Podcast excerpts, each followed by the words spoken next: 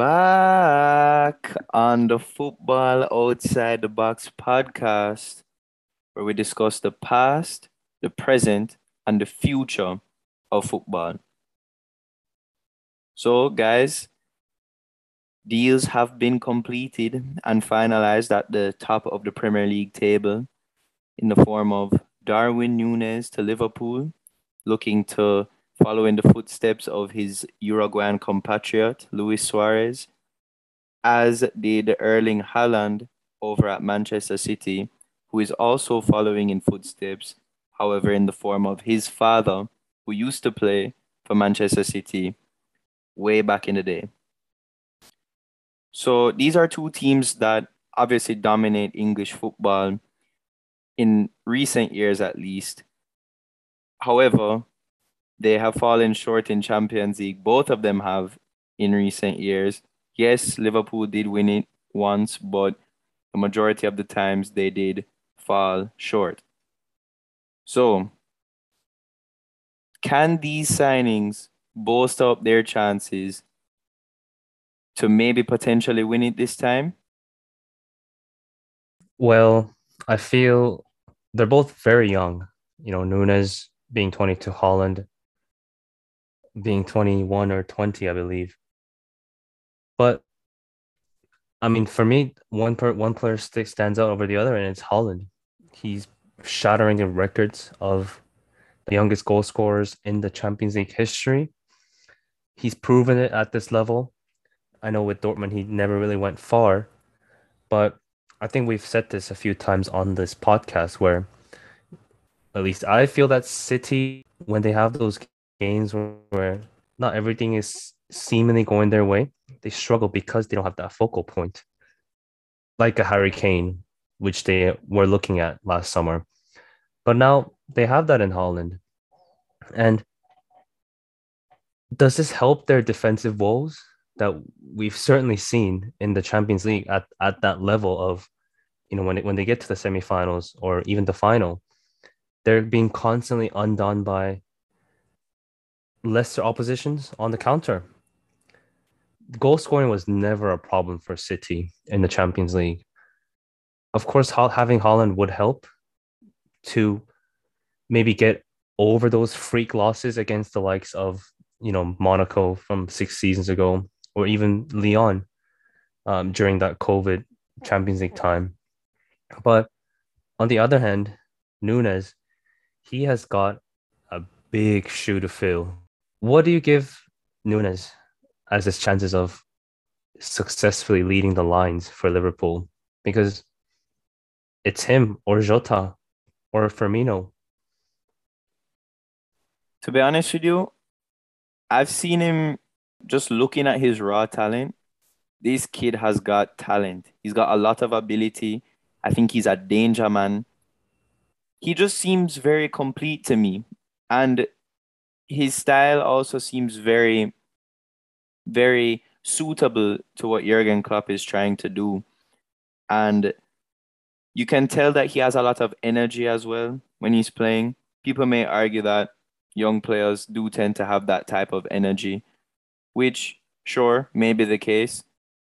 But something about him just seems like he, when you have that hunger in front of a goal, which he has, it's definitely it definitely gives you the edge, especially in this day and age, to me, up against defenders who maybe won't have that level of instinctual sense of where to be and when to just go, when to burst, when to get on the end of this chance, when to move. And even looking at his finish against Liverpool in the Champions League, so cool. Just to open his body, and you can tell that was just such a natural finish. And that paired with that kind of raw, just getting where he needs to be, getting his head on the ball, can just kind of pounce. That's really the word I'm looking for. His ability to just pounce on chances. We're looking at a very dangerous prospect here. Yeah, I mean, he seems to be full of energy. You know, like the Liverpool, like you would expect from a Liverpool player. let's see if he turns out to be asthmatic now, just like apparently 62% of the Liverpool squad do. But uh, now that you mentioned the Champions League prospects for both of these teams, who arguably would be the top two favorites for this upcoming season's Champions League as well, we wanted to talk about for today's episode about the new Champions League format that's going to be coming into play in two years' time. So this doesn't affect the, the coming season or the season after that, but it will be in effect two seasons from this year. Big changes. Um, I'm sure most of you are aware, but the biggest changes, uh, the first one being now we have 36 teams instead of the 32. I think one of the teams, so one of the four extra teams, is going to be determined by the third place team from the fifth ranked league, which this year it was the Ligue 1 Uber Eats. I think Monaco finished third. I if my memory serves right, they will be qualifying for the Champions League. And again, the second team would be from a champions path. So champions of the leagues that are not highly ranked enough. So the likes of Dinamo Zagreb, you know, you've you've heard of these teams before. They don't have the automatic qualification because of their the league that they play in they will be playing a playoff against each other, and the winner will automatically qualify for the Champions League. This is what made the most noise slash stroke controversy. That being the fifth place teams for the top, or I should say, not the fifth place teams because it could be different for each league, but the highest ranked team of the league that performed the best the previous season of the Champions League that finished outside of the Champions League spot. So, for example, this year it was England and Holland. Uh, to your surprise, those were the top two performing leagues in the European competitions this year. So, for England, Arsenal finished fifth. If this new Champions League format was in effect this year, they will be qualifying for the Champions League next season. I personally don't like this because the way they calculate how well each leagues are doing in the competitions is by the number of entries that you have. That's why you have the Holland and the Dutch league in, in the second place because they've only had, I think, three or four, and one of them made it to the final. What is your opinion on that? Because before um, there was news of you know rewarding teams based on their historical performances in the continental competitions, and there was a backlash from quite a few backlash from you know a few fans. I would have preferred that because it just doesn't make sense that a, a random team gets rewarded for the other teams in your own nation performing well in the European competitions. What's your opinion on that? Just the two extra spots for for the Champions League. Yeah, I'd have to agree with you. But if we're looking at the the grand scheme of the the strength of the particular leagues or countries for that matter, then we do already kind of consider that because England already gets four teams as opposed to like what you were saying earlier, a Dinamo Zagreb or somebody. They don't get as many opportunities to enter, and that's kind of because of how their leagues perform in Europe anyway. So it already kind of is like that to an extent. But yes, I hear the perspective of why does, for example, in the in the in the case that you're talking about, why would Arsenal benefit from Man City and Liverpool's performances in the Champions League? However, in regards to the actual winners of the Champions League in this case, I would say that this whole system in general, not talking about just the two extra teams that get picked, but whoever ends up as the winner, I think it's kind of a better telling sign as to who was the best team in Europe. Because a lot of the times we kind of throw that term around very loosely and we say, oh, winners of the Champions League, they're the best team in Europe, which is maybe not always necessarily the case because you don't necessarily play everybody and it's a knockout kind of format, which means you could also get lucky in terms of your draws. You could get lucky in terms of just playing on the day. It's not necessarily based on your consistency throughout the whole course of the year as opposed to a league season. So, for example, when Chelsea won the Champions League in 2012, a lot of people would say they weren't the best team. I think they came what fifth that year in the league.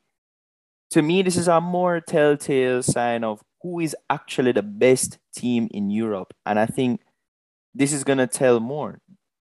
So I appreciate that change. However, could they come up with a better way to pick the final two teams who qualify? Maybe. What would you suggest though? A simple playoff? Yeah, I mean, we had that, you know, the if you remember the fourth place, I, am sure you remember as an Arsenal fan, fourth place in the Premier League wasn't an automatic qualification guaranteed. They had to go through the playoffs until recently as 2018, I believe. So I don't know why they got rid of that. You know, is it because too many games, which would be hypocritical of them because they're adding about 60 to 80 games on top of the Champions League format that we have already? It just doesn't make sense. You know, why not? We talk about the quality of teams that make it to the Champions League, but why not give the teams like Apoel? You remember Apoel made it to the quarterfinals uh, 10 seasons ago almost. Why not give these teams a chance? The whole thing against Super League was that the supposed lower level teams would never get a chance to compete in at the top level of the European competitions. What's the difference? It's highly unlikely that a Croatian league teams from the Croatian league are gonna be at the top. You know, they're once in a blue moon, they might make a miraculous run to the final, which we've never seen before. You know, so why not give these teams a chance? instead of giving it to some random like Arsenal had no business being in Europe. You know, they had they weren't in Europe. If they were in Europe and they contributed to their own league success, that makes sense.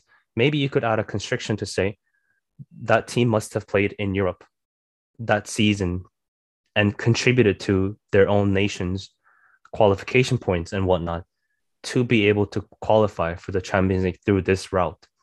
It just doesn't seem right that a random fifth place team from the Premier League is automatically qualifying for the Champions League over, let's say, a, a team from, I mean, I keep using Croatia as as an example, but a team from Croatia, which Croatia has been producing a lot of good talent.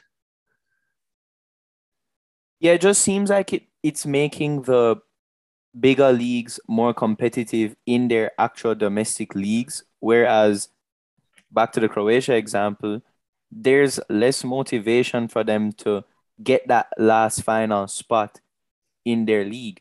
Whereas maybe in England now, there's going to be more motivation for even at West Ham, who are challenging this year for that those European spots. There's there's more motivation for them. So that boosts up the performances of the Premier League and La Liga and these bigger leagues, whereas the smaller leagues maybe won't necessarily get that level of motivation now or that incentive. Right. I mean, now, I mean, I'm not English, you're not English, or you're not any from any European countries, but when you watch the Champions League on BT Sport, you hear commentators rooting for other English teams. You know, even the likes of Steve McManaman, who's a Liverpool fan, a Liverpool player, ex-player. He was happy when United went through against Paris um, three years ago.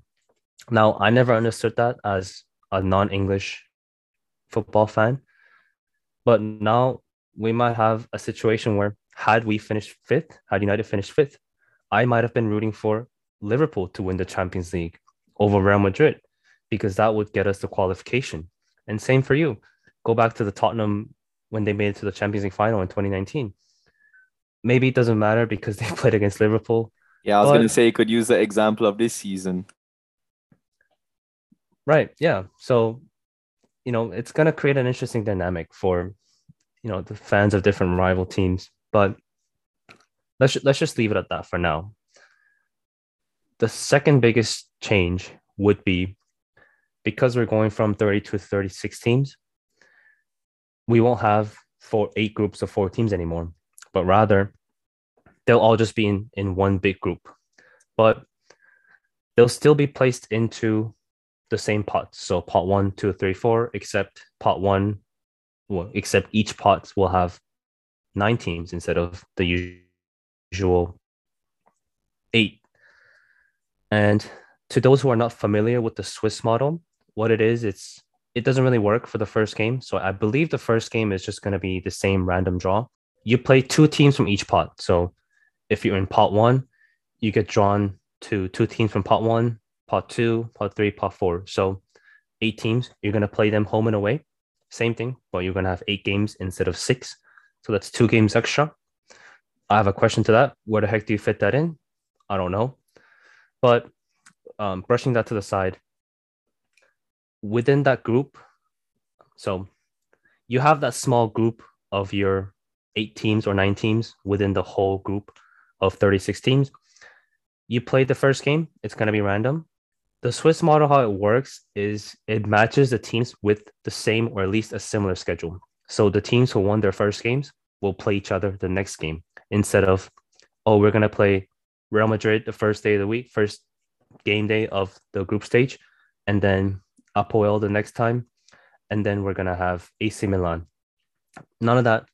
It goes by strictly their their record. In theory, you will have the best teams playing against each other, and maybe I'm being harsh, but the worst teams playing against each other, which would eventually put the actual best teams on top. But I have to go back to the point I made. How the hell do you fit the extra two games in?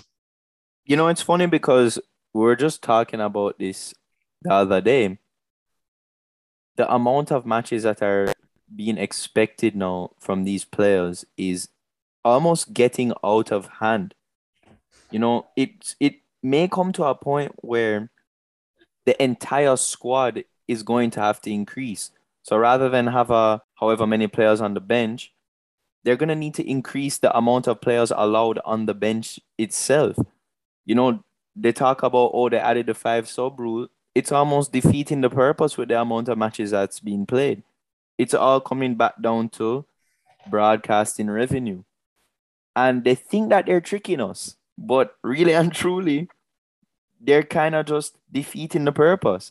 So, are they gonna have to find a way to protect the players even more by adding more options on the bench now?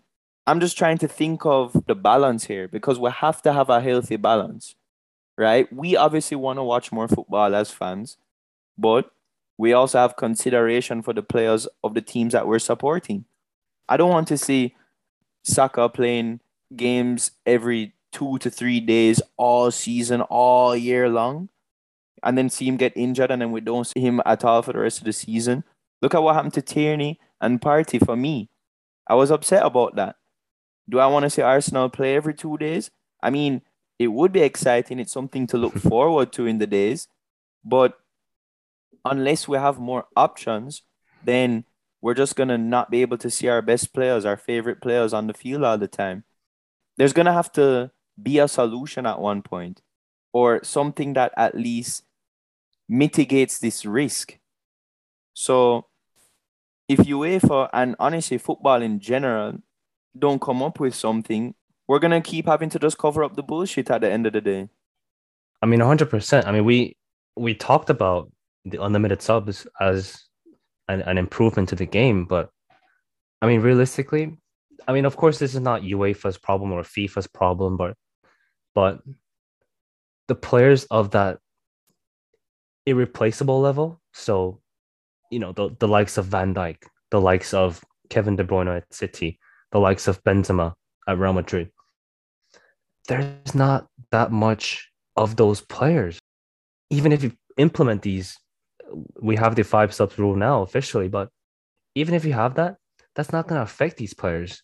You know, the likes of uh, Bruno Fernandes at United, same exact same sentiment that you just said. I, I love, I would love to watch uh, my like my team play every three days, but every time I watch, especially in 2020, 2021, every time I watch these guys play, because United played 63 games that season and Bruno played almost every single minute of that game, I felt bad for the guy.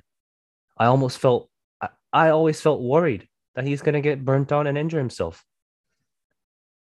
Eventually, you can have more games, but because there's players at this level who are irreplaceable, the sub rule is not going to really affect them at this point.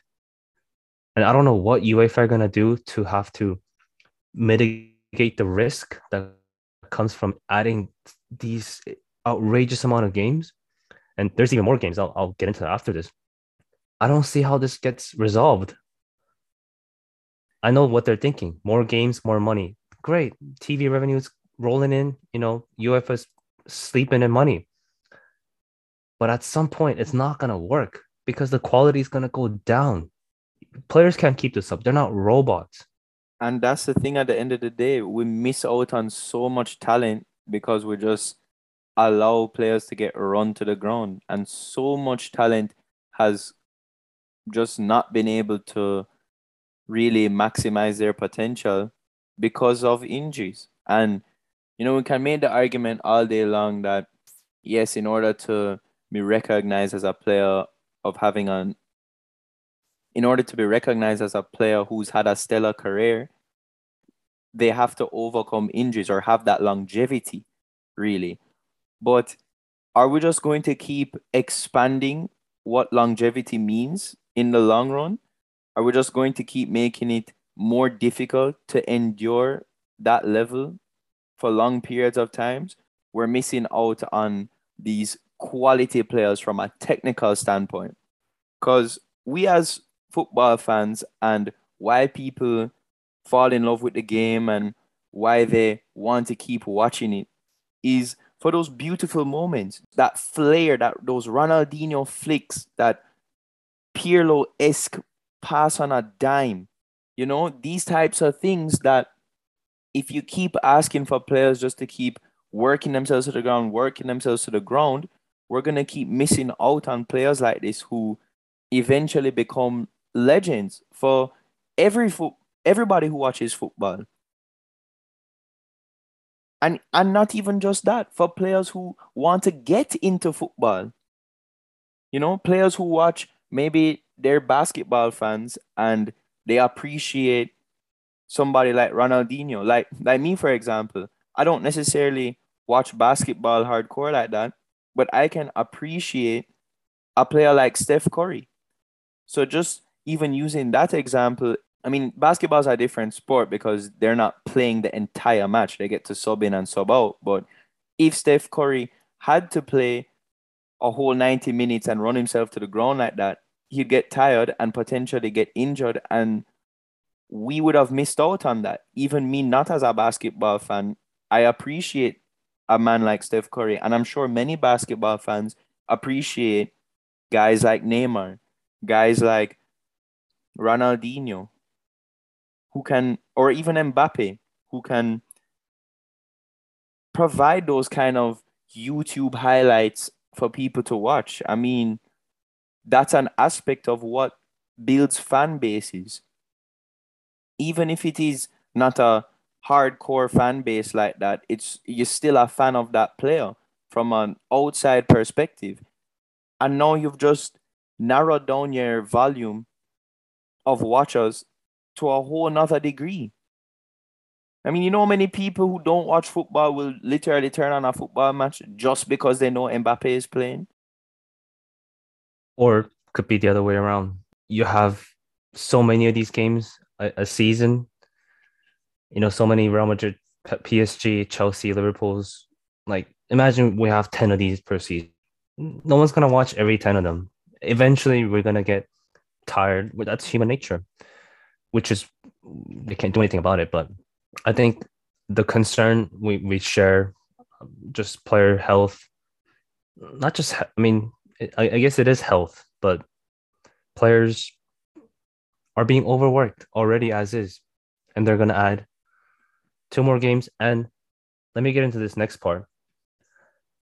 For teams who finish in the top eight, will automatically qualify for the round of 16. However, teams finishing between 9th and 24th place will be placed into a playoff. Great, more games. I mean, for example, Liverpool played 63 games because they made it to all their domestic cup finals as well as the Champions League final. If Liverpool, they probably won't, but if they somehow finish ninth in 2024, they're going to have to play 67 games to even have a chance to win at everything. 67. That's almost double the amount of league games in a season. That is crazy. Yeah, it's unreal. But to wrap that up, thankfully we have to wait a couple years for that to happen. So let's see how the developments go. You never know. Maybe maybe it does end up being a good thing. Maybe they do end up changing substitute rules to match it. As we always say, we will see. But that's it from us. Thank you guys for tuning in. Make sure you tune in back on Friday. We're going to have some transfer news for you, some updates. We're going to discuss them, and you're going to hear our opinions on them. But we'd also love to hear your opinions on them too. So leave those opinions in the Facebook page. You can always comment on the any of the posts. You can send us a DM. Also, turn on your notifications. Make sure to turn on those notifications. Don't miss any of these because we're coming right at you with this talk. And who doesn't want to talk about football, right? Yeah, we have some big transfer news to cover on Friday. It's going to keep on coming this all summer. So make sure to tune in. Make sure to like our Facebook page to keep up to date with all the transfer news and the episodes that we're going to be releasing throughout the summer. Subscribe and turn on those notifications. But that's it from us. Thank you very much. Thank you very much as always, and peace out.